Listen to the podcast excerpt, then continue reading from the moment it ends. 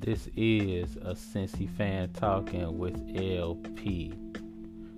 You can catch me on Twitter. That's a Cincy fan talking. You say it like it sounds, just leave off the G.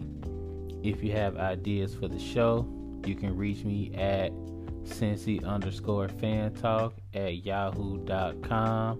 If you have any suggestions for the show, make sure you leave them there. Who knows, you might find yourself as part of the show. Any feedback would be definitely appreciated. And also, make sure you hit the link tree page that's on my Twitter. Make sure you click on that. You can find all the different ways to contact me there. Enjoy the show.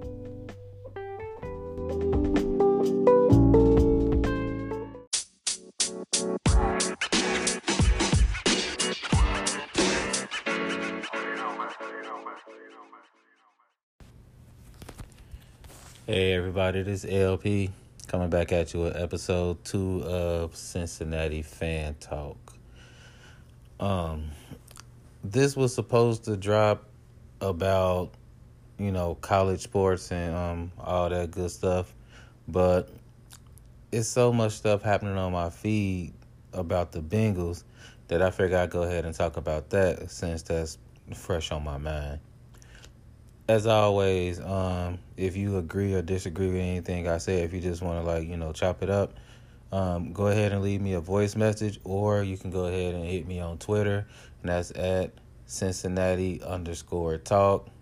And, um, definitely willing to chat uh, with anybody about the Bengals, Reds, college sports, all that stuff. But I want to go ahead and start by getting into um, this gossip about Andy Dalton possibly moving on to the Patriots. Um, I've always said, always said that if you put a strong team around Andy Dalton, Andy Dalton to shine. Um, I'm I'm definitely the Andy Dalton supporter. Um, I wouldn't say I ride with Andy Dalton, but I feel like he's gotten the short end of the stick around here in Cincinnati. Um, he's blamed for a lot of things he can't control. He's blamed for getting sacked a lot, he's blamed for throwing a lot of interceptions, and some of those are on him.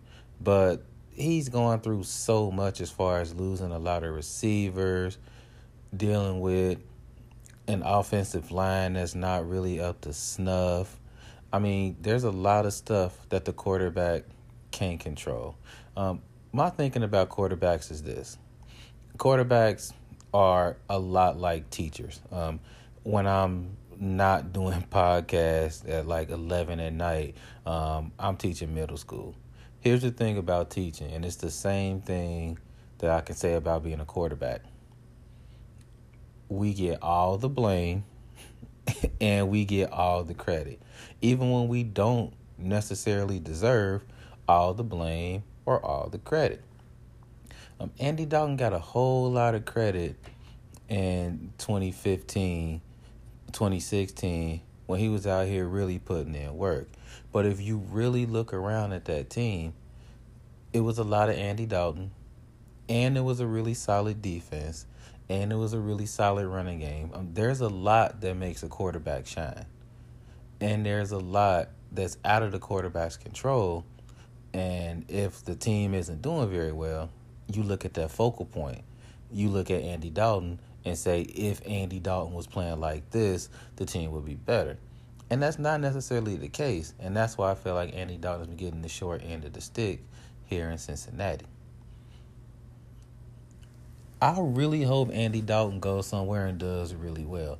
New England would be, uh, I wouldn't say a great fit for him.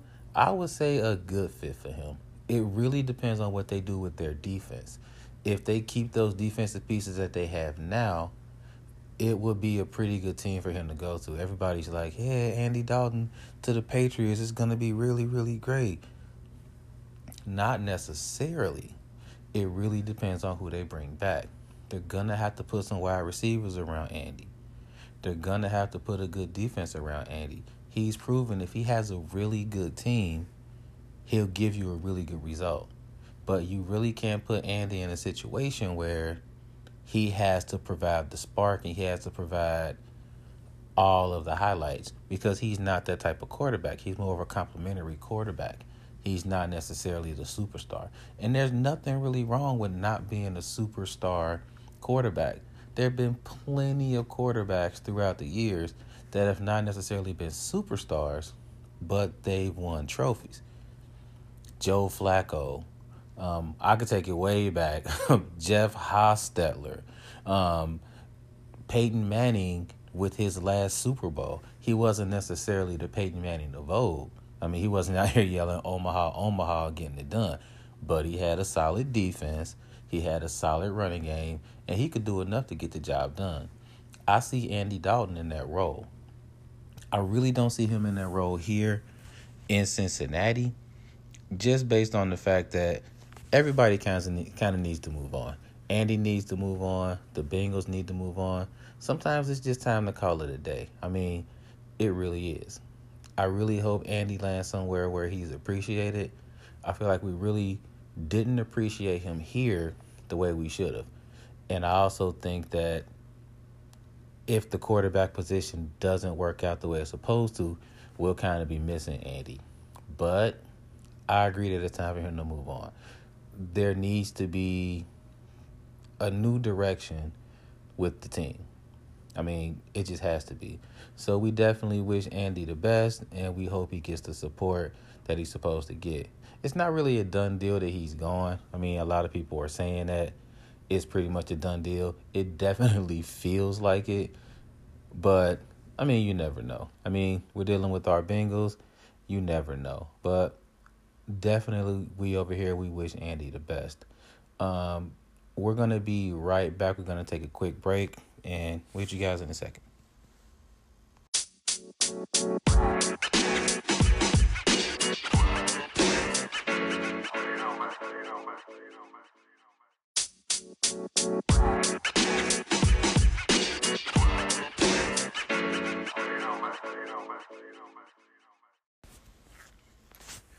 Hey everybody, welcome back, welcome back. So, I'm on Twitter a lot. Like I, I spend a lot of time on Twitter. Uh, I'm always surfing Twitter, kind of reading what everybody says. Um, it, it's always funny to me. Um, it's always actually fun to me and funny to me interacting with the folks on Twitter. Um, good conversation sometimes. Um, sometimes some people got to get ignored because it, it gets a little hectic out there. But I'm reading Twitter and I'm reading somebody who posts. Um, and, and this is just hypothetical. I mean, I, I don't think any of this is um, ironclad or even really on the radar. But somebody was talking about what if the Bengals were in the position um, to get the New Orleans Saints entire um, draft picks for this year and all of them for next year and the first and third round draft picks of the Saints in um, the year after that if they give up the first round pick, which will probably be Joe Burrow.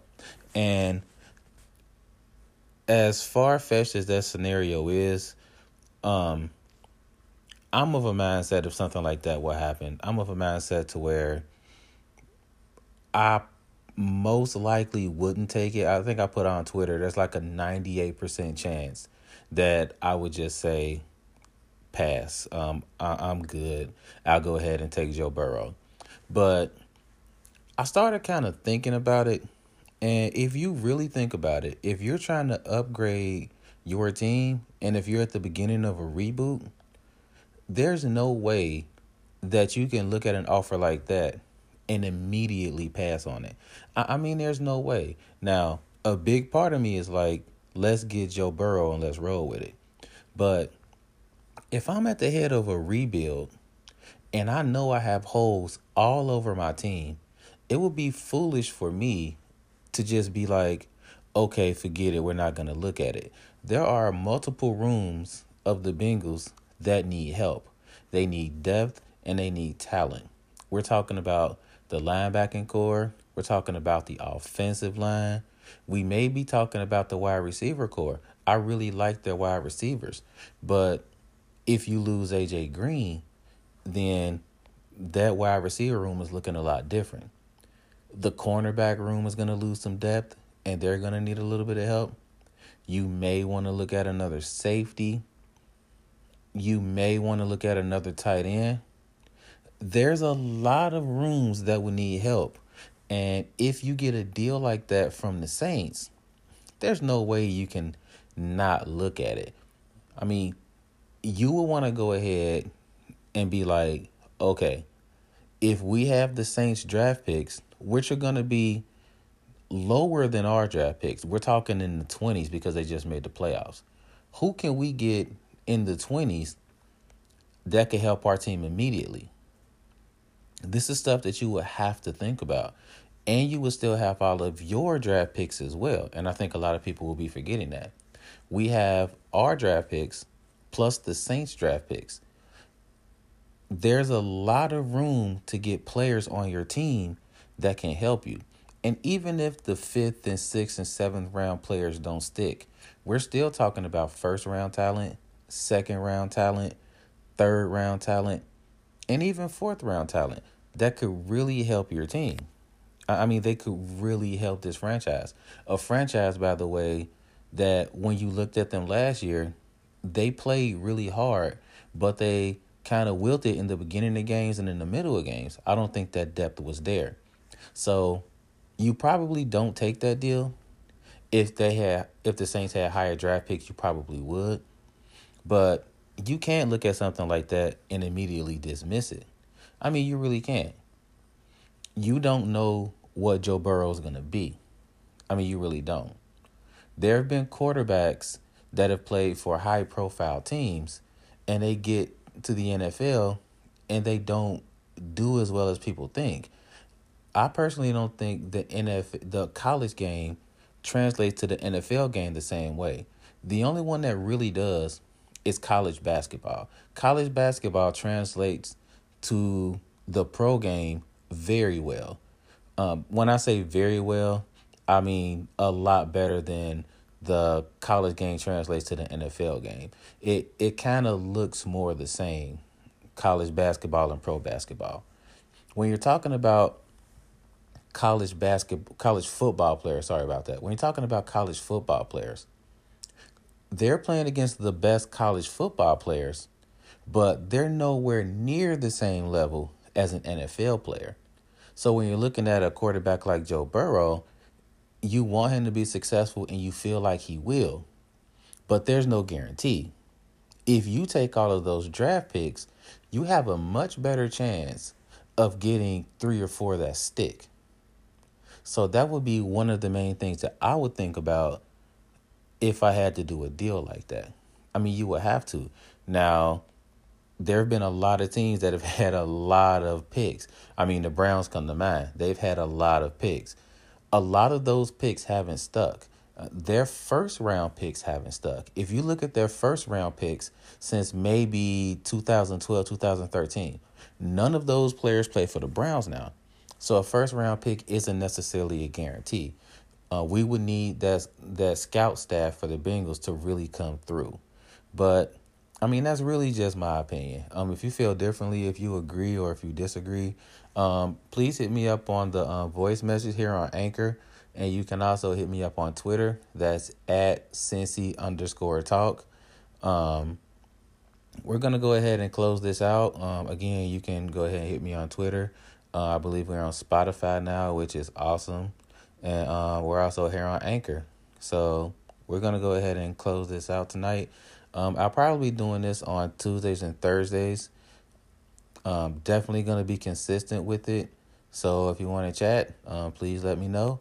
And we'll catch you guys in a couple days. You guys take it easy. This is LP, and I'm out.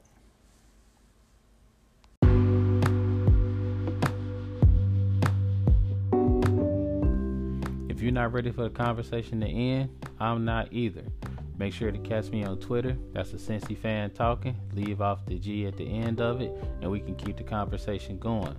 Also, don't be afraid to hit that subscribe button so you can catch the next episodes. The episodes will drop every Tuesday. If there's a change in that, I'll make sure to let you know. Appreciate the support. As always, life is good.